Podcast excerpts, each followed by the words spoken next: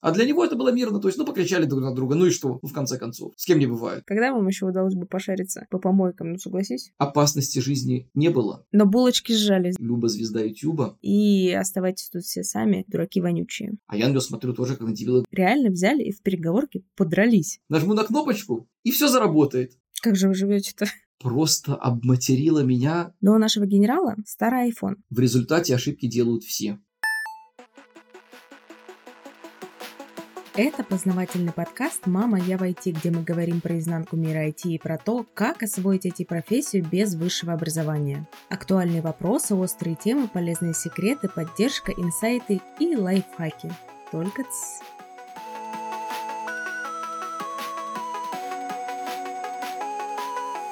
Привет, друзья из интернета! Меня зовут Мария Котова, и я уже несколько лет, как могу с уверенностью сказать, что построила успешную карьеру в IT. У меня есть айтишное образование и очень большой реальный опыт работы в разных компаниях и ролях. Например, сейчас я работаю в большой австралийской IT-компании, где у меня даже есть свой отдел. Благодаря всему полученному опыту я могу подсказать, как избежать некоторых ошибок и как срезать острые углы в процессе своего айтишного пути.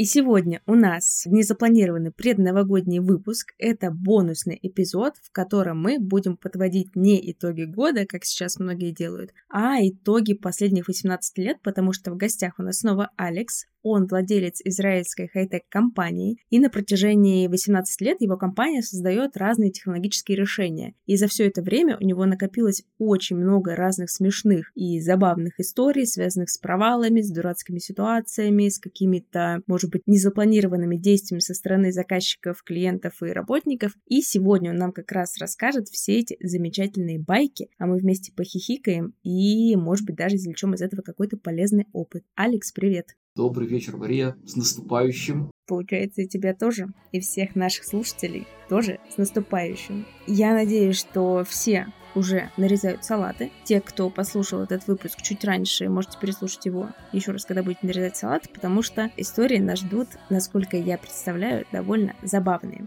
И так как мы сильно этот выпуск не готовили, я думаю, легкий экспромт допускается. Слушай, расскажи какую-нибудь самую такую дурацкую-дурацкую историю, которая у тебя произошла с новыми сотрудниками, потому что Новый год — это новая жизнь для многих, и я знаю, что нас слушает довольно большая часть аудитории, которые в 2024 году, вот как праздники закончатся, начнут искать работу в IT. Какие истории у тебя в воспоминаниях связаны с новичками? Есть у меня много, наверное, таких историй, но одна очень сильно выделяется на фоне остальных. Я когда-то в самом начале пути, когда только открыл компанию, один из наших клиентов попросил дать им программиста. Поскольку я тогда работал практически один, у меня там было в команде еще два человека, они сидели в офисе, и я им никого из них дать не мог, мне пришлось думать, что делать, и я столкнулся с проблемой, что надо как-то интервьюировать людей, надо их набирать, понимать их профессиональные качества, оценить и посадить клиенту. Всю ответственность этого акта я, естественно, не осознавал, и интервьюировать особенно я не умел, ну, технически, может быть, умел, а вот все остальное понятия не имел, что я делаю. И тут мне порекомендовали чью-то знакомую, которая была женщина в возрасте 50 50 лет, судя по резюме с опытом работы. И я так обрадовался, потому что подумал, ну классно, кто-то ее порекомендовал, значит, можно брать, можно не проверять. С адекватным experience ом, то есть то, что требовалось как раз к этому клиенту, посадил ее к этому клиенту и оставил там работать. И думаю, все классно сейчас. Она будет там работать, за это будут платить деньги, все довольны.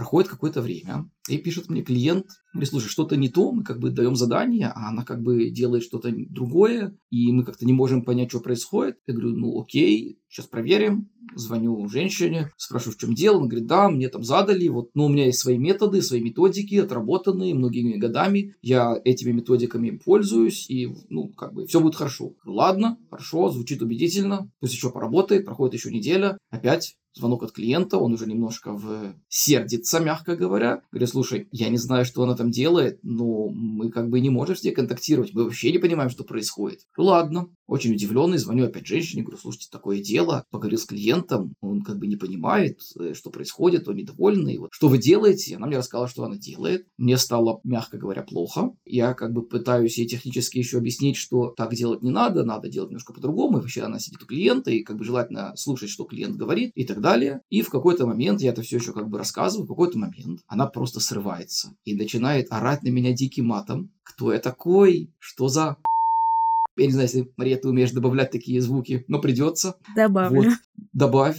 Просто обматерила меня минут 15. Я очень много новых слов выучил для себя. Я вырос в другой стране, я не все слова знал на тот момент. Очень обогатила мой словарный запас. На случай важных переговоров, да? На случай ведения да, переговоров в сфере хай-тека. На этом наши пути расстались. Понятно, что пришлось ее уволить, но память осталась навсегда. Мне кажется, это отличная первая история. Слушай, а если у вас, мы как раз недавно проводили выпуск с юристом, если у вас в каком-нибудь трудовом законодательстве пункт, что можно уволить за послание матом руководителя, то есть как ее сократили? С точки зрения юридической, вся тема увольнения работников в Израиле очень сложная, увольнять не так просто, но в контракте написано, что в первые полгода работы надо давать заранее день за каждый проработанный месяц перед тем, как можно уволить, и поэтому к этому относятся менее строго. Поскольку он отработал всего две недели, то как бы мне надо было сказать всего за один день до, поэтому можно было ее запросто уволить. Кроме того, что бы там не было написано в законодательстве, навряд ли я бы с ней смог бы сработаться дальше в будущем. Справедливо. Столько про себя нового узнал, про своих родителей, детей, собаку, что навряд ли мы бы подружились. У меня, к счастью, не знаю, или к несчастью, наверное, все-таки к счастью, подобных историй нет. А, ну хотя нет, мне тоже один раз нахамил сотрудник, который работал в моем отделе, и я его буквально в течение пары дней перевела в другой отдел. Он там примерно то же самое мероприятие повторил, и еще спустя пару месяцев, потому что он это повторил не сразу, его уволили, и он нам всем, всем тем лидам, всем руководителям на почту прислал письмо, то есть он поставил всех копию. Если укоротить весь его посыл, посыл, то мы без него очень сильно будем грустить. Еще непонятно вообще, на чем наша компания держится и как мы так работаем, потому что работаем просто отвратительно, не ценим, не любим. И оставайтесь тут все сами, дураки вонючие. Это ужасно. Ужасно. На самом деле, эта женщина мне тоже написала на почту, но она написала намного менее продуктивное письмо. Ты знаешь, мне трудно вспомнить, чего именно, я не уверен, что я все понял. Да уж. Про сотрудников поговорили. А была ли у тебя какая-нибудь интересная история, где вы заваливали целый проект или часть проекта, где все там шло не по плану, но, возможно, вы после этого, не знаю, резко взяли себя в руки и спасли ситуацию? Ой, ты знаешь, таких историй много, где заваливали все. К сожалению, не во всех проектах удавалось все спасти. Но если взять, наверное, такую самую яркую историю, у нас есть до сих пор один заказчик, который разрабатывает что-то в сфере батареек и энергии. Один из его проектов был э, очень сложная электроника для зарядки батареек в очень специфическом режиме. Проект был рассчитан, я не помню точно, но, по-моему, месяца на три или на четыре, причем у него за этим был свой заказчик. То, что мы делали, интегрировалось в его систему и должно было быть им представлено на выставке и, соответственно, продано. То есть вся сделка его с его заказчиком, огромная сделка стояла под вопросом. По стечению многих обстоятельств мы этот проект провалили, наверное, раза в три по времени и раза в три по бюджету, причем по всем пунктам, о которых только только можно подумать. Не все по нашей вине, но и нашего там было достаточно, с одной стороны. С другой стороны, на протяжении абсолютно всего этого протяжения времени мы с ним работали вместе, как одна команда, и прозрачно для него. То есть он видел все наши про... Фалы. Ошибки видел все наши ошибки. Он участвовал во всех процессах принимания решений, то есть он понимал, где ошибка легитимная, где ошибка общая. То есть это не было такое, что мы скрывали от него что-то. Он все видел, мы сидели вместе до 5 утра очень часто и очень сильно подружились. И с тех пор, несмотря на то, что по объективным, самым объективным меркам этот проект мы завалили абсолютно полностью, все остальные проекты с тех пор, это было 5 лет назад, этой компании в области разработки электроники и программного обеспечения, они отдают только нам. А интересно, почему так получается? Потому что вы как-то показывали себя с точки зрения компании, которая хоть и делает что-то не так, полностью это делает в согласии с клиентом, или вообще как так получилось? знаешь, это хороший вопрос. Для меня это был очень-очень большой урок. В результате ошибки делают все клиенты и вообще люди ценят других людей не по делают они ошибки или нет, а по тому, как они с этими ошибками справляются. Готовы ли они их признать, починить, э, вложить какие-то усилия или просто скинуть, спихнуть на кого-то, обвинить в этом кого-то и типа сказать, это не мое, я ничего не знаю, разбирайтесь сами. Поскольку мы взяли ответственность. Несмотря на то, что это была не только наша вина. Был сложный проект, э, механический, термодинамический, электроника, программное обеспечение. Было очень много компонентов всего вместе. Мы взяли ответственность за нашу часть. Мы не бросили клиента. Мы довели проект до конца. Мы очень много усилий вложили в то, чтобы все-таки это можно было сдать на выставку и сдать их клиенту. И они это оценили, они понимают, что можно допускать ошибки, можно допускать технические просчеты, но те качества, которые мы показали как компания, персональные качества людей, которые в этом участвовали, для них были намного более важные в этом случае. И для многих это так.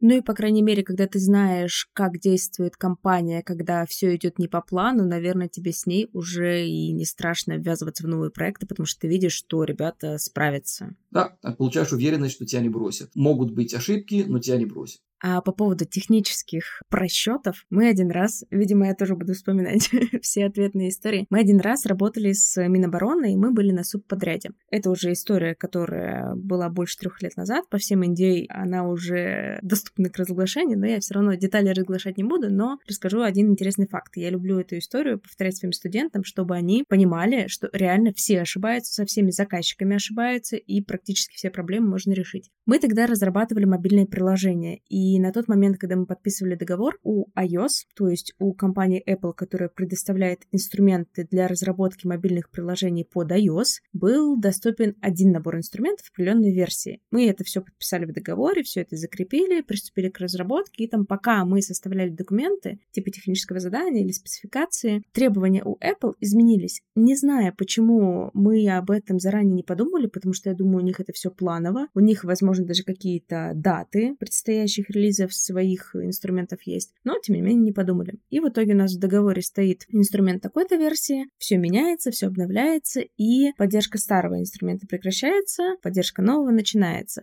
то есть новой версии. В итоге получается, что у нас в договоре написано одно, мы так делать больше не можем, потому что официальная поддержка прекращена. Мы связываемся с заказчиком и говорим, слушайте, ну, нам надо как-то, наверное, договор обновить, потому что просто нет физической возможности разрабатывать вот с такими инструментами. Они нам говорят, что это, конечно, все замечательно, но у нашего генерала старый iPhone, и его iPhone поддерживает только определенные приложения, разработанные с помощью одного пакета инструментов. Мы говорим, это очень здорово, но у нас физически не получится позвонить в компанию Apple, сказать, ребята, верните все, пожалуйста, у нас вот тут генералу плохо, надо, чтобы приложение было разработано на предыдущей версии инструментов. Они говорят, делайте, что хотите, но у генерала старый iPhone. И мы всерьез сидели думали, может быть, генералу купить новый iPhone. По крайней мере, это будет дешевле, чем терпеть всякие штрафные санкции, потому что мы физически уже не можем ничего делать. Я не знаю, как они договорились, в итоге как-то договорились, iPhone мы не покупали. Продукт мы разработали что-то даже в срок, но приколов с тем проектом было просто невероятно много, потому что бюрократия, вот это вот все, как вспомнить, так почти плохо становится. В каждом проекте много своих нюансов. Вот то, что у генерала старый iPhone предусмотреть никто не мог. Ну да, и что из-за этого нельзя будет перекатиться на новое ПО, это, конечно, и смех, и грех, как говорится. Так, ну про заказчиков поговорили, а давай еще что-нибудь интересное, забавное, смешное, но на этот раз опять про сотрудников. До того, как я открыл свой бизнес, я работал в компании программистом, потом тим-лидером. Но поскольку мне было 19 лет, мне не доверяли набирать себе еще своих поначалу сотрудников, то есть мне их интервьюировали и давали. Говорили, вот, Саша, это тебе программист, пожалуйста, он в твоей команде. Не знаю, может быть, это даже было правильно, но появился у меня один такой программист, и он начал работать. Он был лет, наверное, на 10 старше меня. И тут я смотрю за его, значит, рабочим местом, у него начинает расти гора из книг вокруг стола. А это был еще какой-то там 2000 год, то есть книги было еще легитимно, но в таких количествах книг про программирование я не видел никогда в жизни. Это как была библиотека Конгресса, только у него на столе. Его уже в какой-то момент перестало быть видно, были одни такие столбы из книг. Я ему потихонечку давал задания, сначала я там вводил потихонечку в курс дела, просил его разные таски делать. Поначалу он вроде что-то там делал, но каждое задание, которое составляло из, там, я не знаю, двух ифов в том или ином порядке, он это называл алгоритмом. Тут у меня начали зажигаться красные лампочки, но я еще, как бы, у меня было мало опыта, я еще не очень знал, что это значит. Может быть, для него это алгоритм, может, так-то называется на самом деле. То есть для меня это было примерно две строчки кода, а для него это была логика или алгоритм или процедура. Когда мы в 10 классе на уроке информатики двоих писали, вообще-то это тоже был целый алгоритм. Ты смотришь, как оно работает, такой, вау, нифига себе. Вы, наверное, не получали 5000 долларов в месяц за это, да? Мы получали примерно ноль.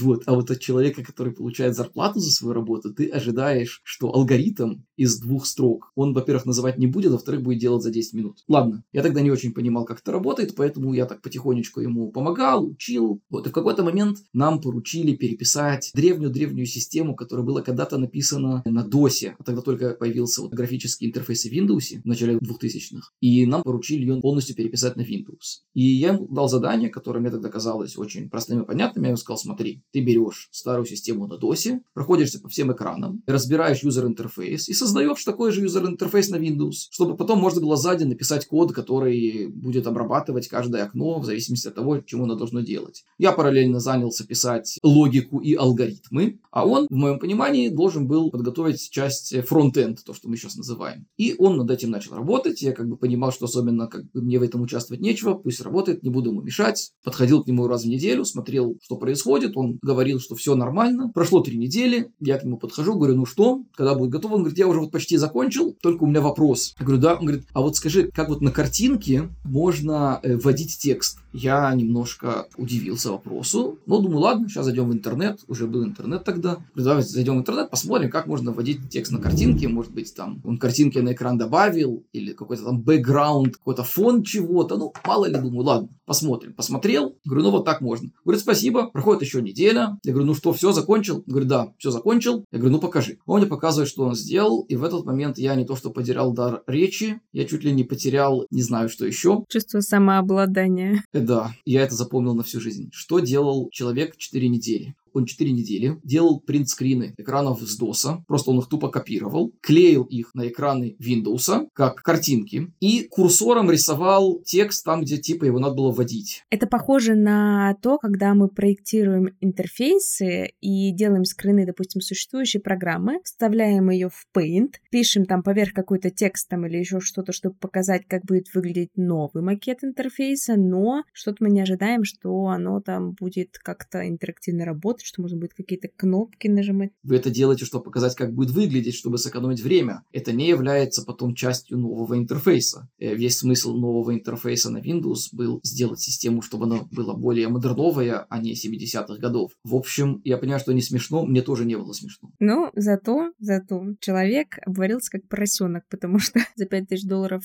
скриншоты делать, это, по-моему, ну, даже в какой-то мере история успеха. Возможно, лучше в его жизни. Для него, да. Но что его потом уволили, а книжки остались, как в музее. Собрали зато коллекцию полезных книг. Да.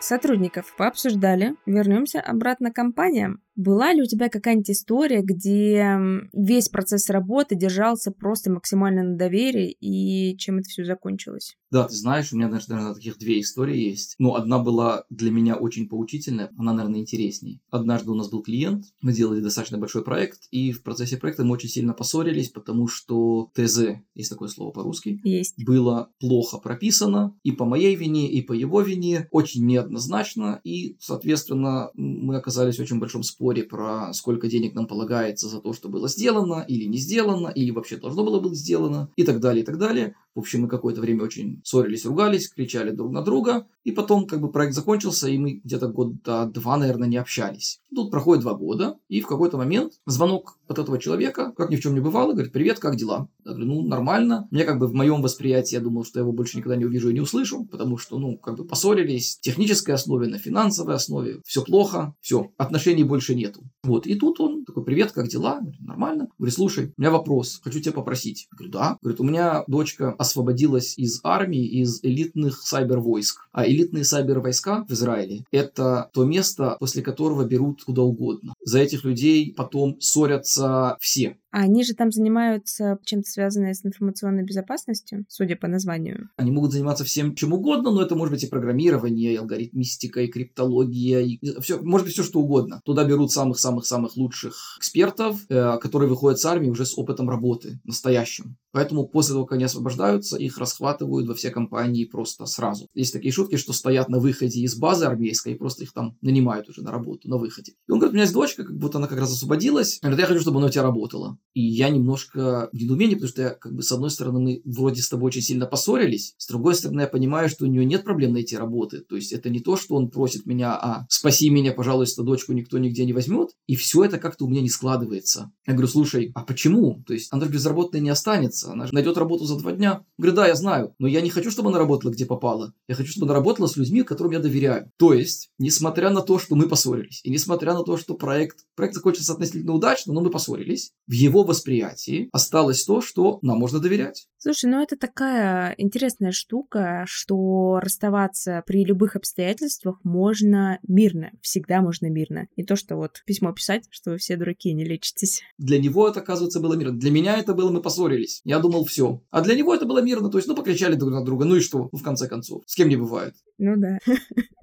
По поводу покричали друг на друга. История произошла не со мной, но с моими текущими коллегами. Мы все работали в одних и тех же компаниях, но в разное время. То есть кто-то один пришел в одну компанию, потом ушел в другую, и так вот цепочка все мигрировали. И, в общем, в одной компании, я просто знаю, потому что мы все общаемся до сих пор, в одной компании у них был целый конфликт, потому что на обсуждение технических деталей по проекту одна команда, которая целиком пришла вот из одного места, сцепилась сначала интеллектуально с другой командой, которая уже там работала какое-то время, и они не могли договориться о том, какое техническое решение они будут использовать на проекте. Сначала это, конечно, была словесная перепалка, там все друг на друга кричали, потом они реально взяли и в переговорке подрались. В зуме? Нет, тогда еще все было офлайн, тогда еще удаленно не работали, это было что-то типа лет 10, наверное, назад, может, чуть меньше. Были преимущества? Были преимущества у тех, кто работает сейчас со мной, причем технические, но другие коллеги с ним вообще не соглашались, и в тот момент, когда аргументы закончились, они просто устроили драку, и тех ребят, которые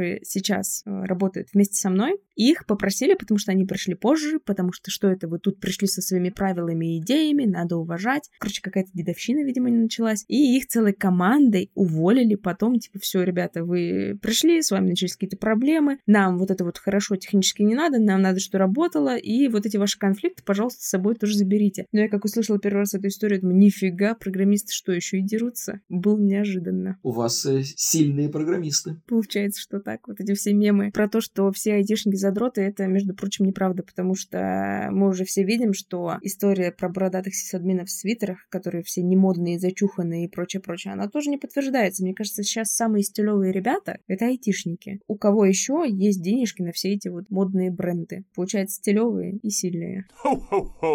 Раз уж мы начали говорить про всякие не суперформальные истории, часто в компаниях, в IT-компаниях бывают корпоративы. Мы, например, в моей прошлой компании, которая была офлайн, которая была с физическим офисом, у нас очень часто были какие-то корпоративки, тимбилдинги. По пятницам мы могли в зоне кухонной включить себе караоке. Ну, как караоке. Мы на ютубе просто включали всякие видосы. Кора морали.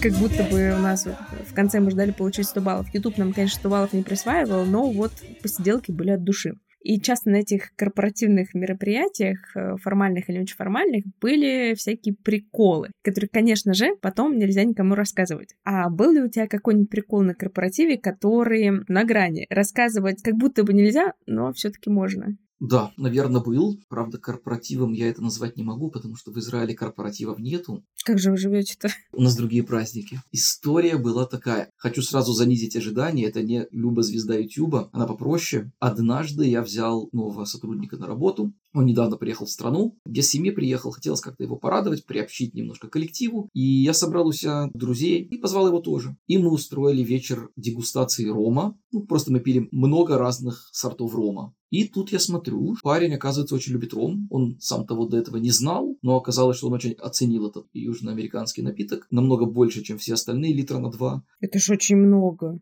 Я не помню точно насколько, потому что я тоже был немножко... Немножко пират.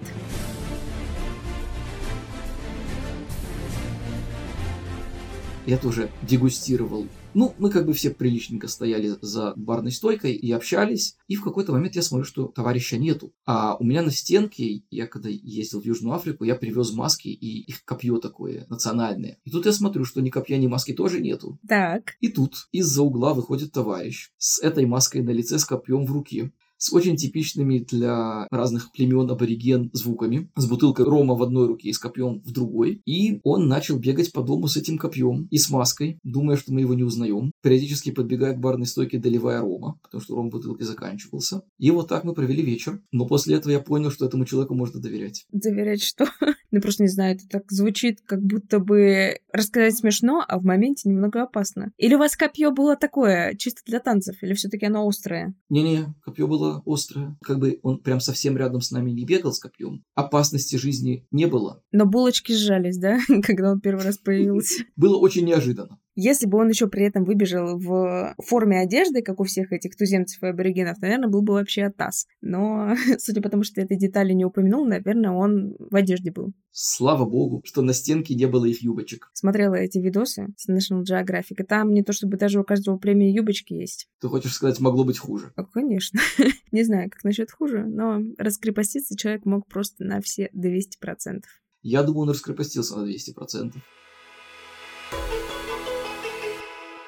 Про коллег. Мы, наверное, такие самые прикольные вечера из корпоративов проводили на каких-нибудь конференциях. И на конференциях часто все торгуют лицом, там компании, кого-то заманивают, что-то показывают, что-то демонстрируют. И я знаю, мы с тобой в прошлых выпусках обсуждали, что ты часто ездишь на выставки. Ну, то есть это мероприятие масштаба не в рамках компании, а такого, может быть, в рамках страны или даже интернационально, потому что там же все на выставках приезжают из разных стран, из разных компаний, и опозориться можно только путь. Была ли у тебя какая-нибудь история на выставке, где все могло пойти нормально, но пошло не так?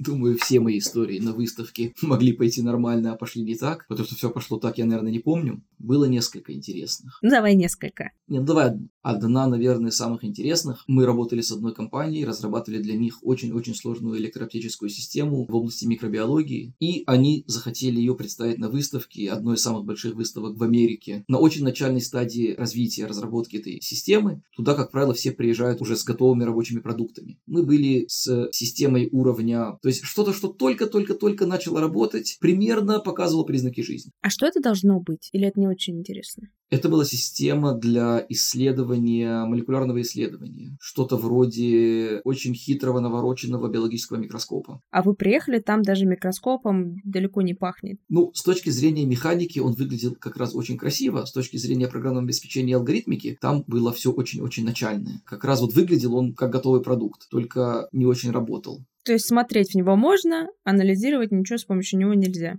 Да, то есть можно, но только один раз. Начинается выставка, я начинаю это все дело запускать, и я понимаю, что демо я могу сделать только один раз, потому что после одного раза накапливается память, и система падает. Просто вот Windows такой э, получается, синее окно. И, а люди уже стоят в очереди. Технология очень интересна. Тогда был такой хайп вокруг этой темы. Она была достаточно новая. И я как бы немножко в стрессе, потому что я понимаю, что надо что-то представлять. А что делать? Я же как бы особенно ее запускать не могу. И тут меня пришла замечательная мысль в голову. Я говорю, ладно, мы продаем систему за счет того, что она очень простая к использованию. Системы, которые конкурировали с ней на тот момент, были очень сложные. Их надо было очень долго настраивать, чтобы получить какой-то результат. А основной, основной selling point этой системы было, что она очень простая. То есть для того, чтобы ее использовать, не надо быть каким-то там профессором-доктором, а достаточно быть лаборантом. И чтобы добиться примерно тех же результатов. Не надо понимать все те дисциплины, которые участвуют в этой системе. И я решил, ладно, мы будем делать так. Я между каждым демо буду ее выключать полностью электричество включать заново и говорить, вот смотрите, она такая крутая, что я сейчас ее включу вот с нуля, нажму на кнопочку, и все заработает. А потом опять выключу, чтобы все начать с нуля. Таким образом, я обошел проблему накопления памяти и того, что она падала в конце демо. И, в общем-то, э, все остались очень довольны. А один раз, который случилось таки, что да, до конца не добежала, мне пришлось выкручиваться, я сказал, ну, зато вы знаете, что вот система настоящая, мы вас не обманываем. И такое бывает. И, в принципе, клиенты это вполне удовлетворило. И они на этой выставке получили такое количество заказов, которые они, в принципе, не могли произвести в ближайшие полгода. Слушай, ну это очень хитрый маркетинговый ход. Не было выбора. Я, я был в галстуке, не было выбора. Я думаю, можешь, если вдруг что-то пойдет не так, пойти маркетологом каким-нибудь в разные топовые компании, где нужно на ходу придумывать обычные объяснения необычных ситуаций. Может, на пенсии. У нас, наверное, тоже была ситуация, когда мы заказчику что-нибудь сдавали, там что-нибудь отваливается, не работает, и ты всеми правдами и неправдами себе где-то в голове запоминаешь, что мы вот это вот пофиксим, я запомнил, но нам сейчас нельзя показать, что что-то идет не так. И ты какие-нибудь там данные вводишь, и всячески стараешься, пытаешься обходить вот эту вот самую дурацкую ситуацию, единственную из тысячи, когда что-то выпадает, там ошибка вываливается, оно все ломается. Иногда получалось, иногда не очень, но опыт интересный. Учишься работать не только в условиях неопределенности, но и в максимально стрессовых ситуациях. Хотя, мне кажется, IT-сфера — это такая сфера, где ни один проект не выходит на рынок без ошибок. И это тоже я люблю своим студентам повторять, что разница только в том, сколько человек столкнется с вашей ошибкой и сколько человек вот этот сценарий повторит, где она случается. Потому что иногда это прям что-то сильно-сильно на виду, и тогда стыдно. А иногда это какая-нибудь супер-супер запрятанная штука. И был у меня, кстати, один проект, когда мы делали приложение для сети ресторанов. Это какая-то крупная франшиза по стране. Я уже даже не помню, как она называется. Но туда входили разные сетевые рестораны, достаточно известные. То есть ты в любой торговый центр приходишь, а они там есть, и там иногда по несколько штук. И вот мы делали для этой сети приложение для бонусной системы, для системы лояльности. Даже, по-моему, там доставку можно было заказывать. И мы все это успешно сдали, денежки получили. И, наверное, года через 2-3 я прихожу в какой-то московский рестик и говорю, а у меня есть ваше замечательное приложение, потому что я-то все помню, какие рестораны можно ходить и где можно баллы собирать. Я прихожу и что-то там открываю, пытаюсь эти баллы копить, а оно не работает. Я такая сижу, думаю, ой, стыдно. Пожалуй, не буду хвастаться, что мы это приложение разрабатывали, а то еще тряпка меня оттуда погонит, скажут, иди вон из нашего ресторана. Одна из систем, которую мы делали, была система обслуживания ресторана и гостиничного комплекса в круизном лайнере. Это которые такие большие по океану плавают? Да. О, хочу в таком как-нибудь прокатиться. Первое их плавание, то, что нас спасло, это то, что первых три этажа э, затопило канализацией. То есть всем мешали не баги в системе, а то, что очень сильно воняло. Ну и в комнаты зайти было нельзя. Для тех, кто не знает, что это за круизные лайнеры, плавают такие огромные махины. Мне кажется, если вы смотрели фильм «Титаник», то вот эти лайнеры, они больше «Титаника». Они там этажей в 15. Ну, маленькие там по 8-9, большие, да, 15, 20, не знаю. Много. Город такой на плаву. Да, какие-то гольф-площадки, куча заведений, куча брендов. То есть в этом лайнере можно прожить весь круиз там неделю или две и не обойти, наверное, даже одного этажа вот такого развлекательного. Там и казино, и то, и все. И то, что затопило три этажа, это ж, наверное, вообще провал. Да, это было первое его плавание. И никто не заметил, что паспорта плохо сканировались. Ну, так, на фоне каких-то неприятностей, конечно, можно очень выгодно смотреться.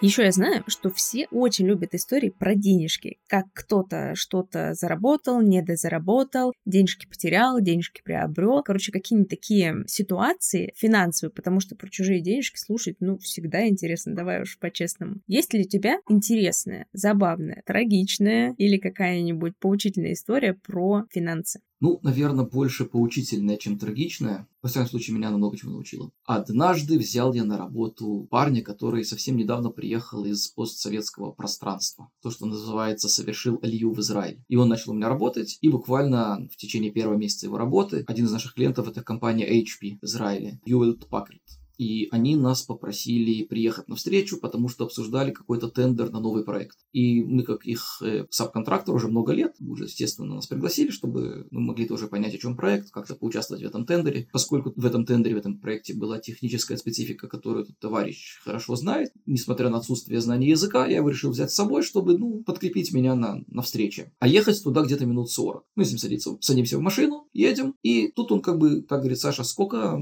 сколько ты везешь? Я говорю, а чего я везу? Он говорит, ну, как бы сколько? Я говорю, ну, сколько что? Он говорит, ну, как бы сколько ты везешь? Ты же как бы едешь к клиенту. Я говорю, да, но сколько, как бы что, сколько? Говорит, ну, как бы сколько, как бы, ну, смотрит на меня как на дебила и говорит, ну, сколько? В конверте сколько? А я на него смотрю тоже как на дебила, говорю, я не понимаю, что значит в конверте, мы едем навстречу. И для него ты выглядишь как такой этот шпион-шифровщик.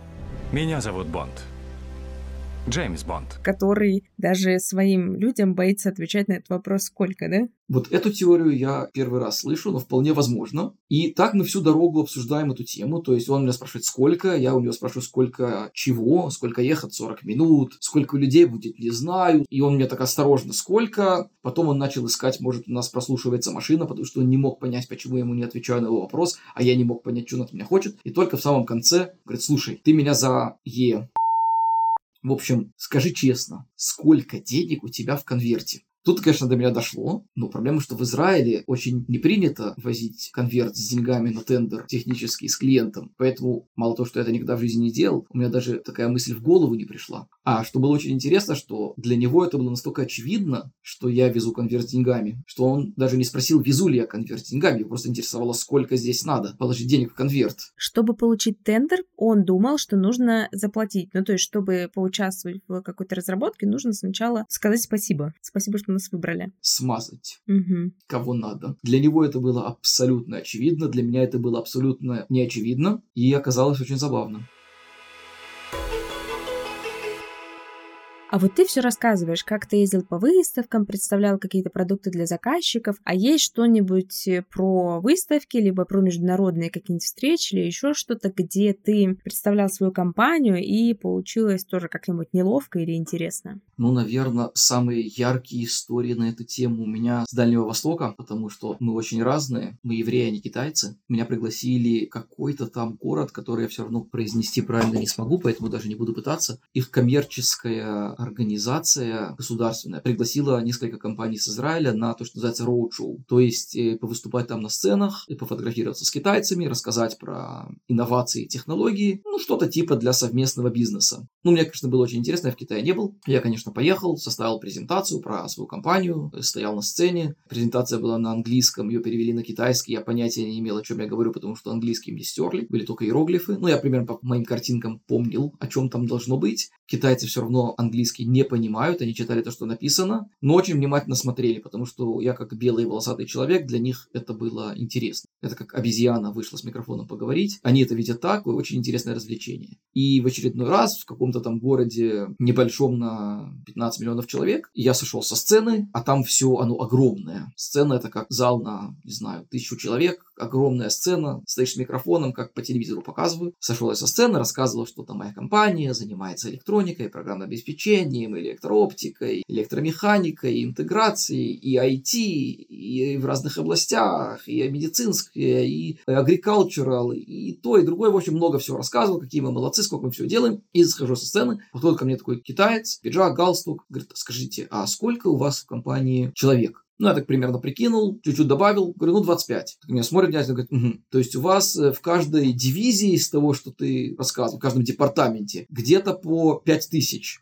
Я говорю, я на него смотрю, говорю, нет, у меня всего 25, не 25 тысяч. Он раза три, наверное, переспросил, потому что он был не уверен, что он понял мой английский, и, скорее всего, так и не поверил, но это был интересный опыт. То есть для китайцев компания, которая занимается таким количеством разных дисциплин, как наша, не может быть меньше, чем несколько тысяч человек. Я тебе даже больше скажу, это не только у китайцев. Я иногда рассказываю, как я там и блог веду, и подкаст записываю, и с людьми встречаюсь, на какие-нибудь мероприятия хожу, тематически езжу, в конференциях участвую. Вот меня туда пригласили спикером, сюда пригласили спикером, в какую-нибудь Бауманку пригласили курс вести. Вот у меня еще студенты, я иногда консультации провожу, а еще вообще-то работу успеваю работать, и там успеваю повышение и бонусы получать, потому что хорошо работаю. И иногда мне задают вопрос, вот у тебя в команде там по уже там по блогу, по подкасту, тоже там сколько человек я сижу, думаю, стыдно даже сказать, что... Правду сказать или что? Да, стыдно сказать, что я одна, почему я до сих пор не наняла себе какого-нибудь ассистента там или еще кого-нибудь. Но я сейчас уже начала делегировать некоторые задачи, вот по подкасту, по монтажу делегировала, но в остальном еще есть куда расти, потому что вот это вот когда ты тогда все успеваешь, ну, блин, действительно, когда? сотрудников обсудили, выставки обсудили, мероприятия, конференции какие-нибудь обсудили, публичные тоже обсудили. Но я не знаю, как у вас, у нас очень частая ситуация, когда в проекте все идет не по плану или что-то идет не по плану, не потому что команда не справилась, не потому что там команда разработки была не очень квалифицированная, или потому что они там сидели в потолок плевали полгода и потом спохватились в последний момент. Часто бывают всякие истории дурацкие про то, как кто-то заложал целый проект, потому что заказчик хотел очень много, за очень мало денег и желательно еще побыстрее. Вот давай что-нибудь про это расскажешь. Это очень-очень тяжело мне будет что-то выбрать, потому что это происходит примерно в каждом проекте. Почему-то у людей, которые задумывают идеи на стартапы, есть какая-то фантазия, что за 10 тысяч долларов можно создать продукт, который они продадут за миллиарды. И вот у них это как-то так складывается. Приводит это часто к тому, я даже не знаю, какую историю выбрать, потому что их ну, реально много, но приводит это часто к тому, что клиент, то, что называется, экономит любой ценой. И сколько бы это ни стоило, он будет экономить. В результате он тратит в разы больше, чем можно было бы потратить на этот проект. Была у нас история. Заказчик разрабатывал очень хитрый электрооптический девайс. Это девайс, который при помощи светодиода и лазера и еще одного оптического элемента измеряет свет, который возвращается в светодиоду, преобразовывается в напряжение электрическое, измеряется каким-то девайсом, и из измерения этого количества напряжения на этой светодиоде можно делать э, разные выводы по поводу того, что и как она видит. Это если так надо просто объяснить. И заказчик, как бы вся его идея, гениальная на самом деле идея, была в конфигурации между лазером, светодиодой и вот еще одним этим, оптическим элементом. Она, по идее, упрощала дешевый спектрометр. Спектрометр это такое приспособление, которое раскладывает спектр света на части и позволяет понять, какой длины волны каждая частичка этого света. Как правило, это очень дорогие приспособления. Он придумал, как это сделать достаточно просто и дешево, но он решил сэкономить на вольтметре. Вольтметр это то приспособление, которое мерит напряжение. Можно купить в AliExpress за 5 долларов, можно купить э, скалиброванное, нормальное, качественное за 100 долларов можно даже за 500. Ну, то есть тоже не космические деньги для бизнеса. Ну, то, что ему надо было, стоило где-то в районе 500 долларов. Он решил сэкономить, пошел в магазин, купил, что было за, за сколько было. Мы собрали весь этот девайс, и ничего не работает. Напряжение не меняется. А если меняется, то меняется нелинейно и не так, как оно должно было меняться в его гениальной затее. Мы разбирали этот электрооптический девайс, мы чистили эти линзы, мы меняли светодиоды, мы, мы делали все, что угодно, ничего не работало. Потратили на это, наверное, месяца два. Какой-то момент, я даже не помню, кто это был, притащил дорогой вольтметр, мы его подключили, и оказалось, что все это время все работало замечательно. Просто то, что мы мерили, был мусор. Ну что, наш предновогодний выпуск, я думаю, подходит к концу. Мы уже достаточно много похихикали тут, пообсуждали. Расскажи какую-нибудь финальную забавную историю, которая придет тебе в голову. Я так понимаю, что салат все уже нарезали, оливье уже почти готово. Наполовину съедено. Шуба ждет. But the fire is so delightful. And since we've no place to go, let it snow, let it snow, let it snow.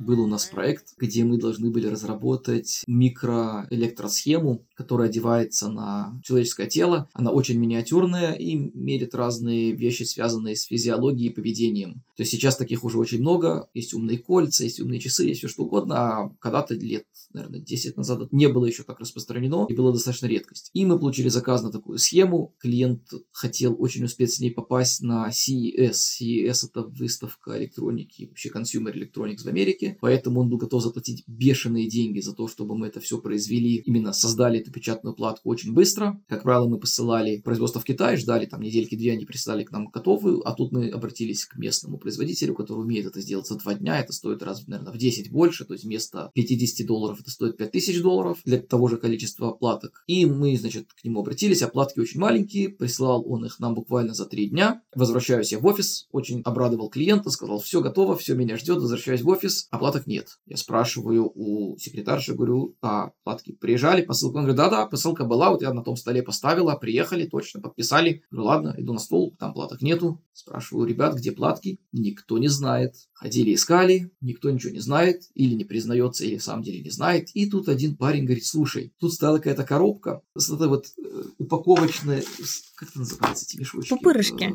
Э, пупырышками. Стояла коробочка с пупырышками. Ну, я как бы убирал уже, потому что конец года, надо было все почистить. А CS он как раз в начале января. Вот, говорит, ну я убирал и как бы выкинул. Ну, пустая коробка стояла, я выкинул. Мы такие все, ой, Платки были очень маленькие, скорее всего, они прятались в этих пупырышках, потому что они были запакованы так, чтобы они не сломались. И мы всей командой, ну, сначала мы выяснили, куда он их выкинул, в какую мусорку, и всей командой пошли копаться в мусоре до полуночи, а платки так и не нашли. Я думала, сейчас будет история успеха, как вы их там в последний момент обнаружили, но нет. Нет, нет, Маша, к сожалению, после... мы их до сих пор не обнаружили, до сих пор про них ходят легенды, что с ними и где они. Мы их так и не нашли. Официальной версии, куда они делись, так и нету. Мы предполагаем, что все-таки они были где-то в мусоре, но в недоступных для нас регионах этого большого огромного бака. И поэтому нам пришлось все это печатать еще раз за наш счет и ждать еще два дня. И в итоге, ну, ничего страшного, но было обидно. Мы успели, и мы честно признались клиенту, он очень-очень над нами смеялся и очень нас жалел, но сказал, что в поучительном поучительных целях он нам эти деньги не вернет.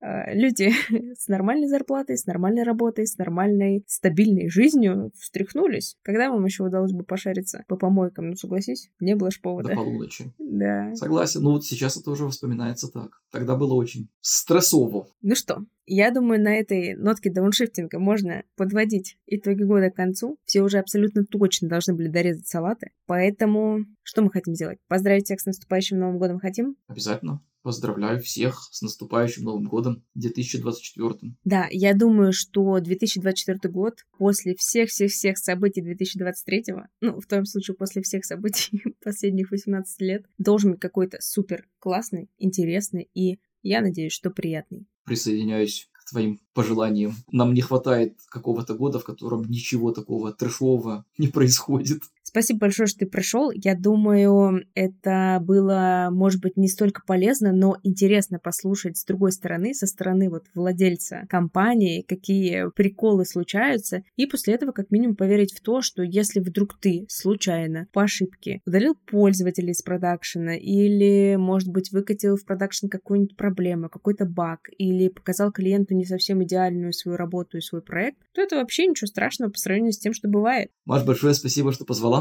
очень приятно, как всегда, было с тобой пообщаться. И надеюсь, что мы еще встретимся в следующем 2022 году. Э, ой, 2024 году. Надеюсь, в 2022 нет, потому что это будет очень неприятная телепортация. В 2024 году. Тогда на этом все. Ставьте звездочки, подписывайтесь на подкаст на той площадке, где вы его слушаете. Также подписывайтесь на мои соцсети, ссылки будут в описании. А еще делитесь выпусками подкаста с друзьями. Услышимся в следующем году. Пока. Пока.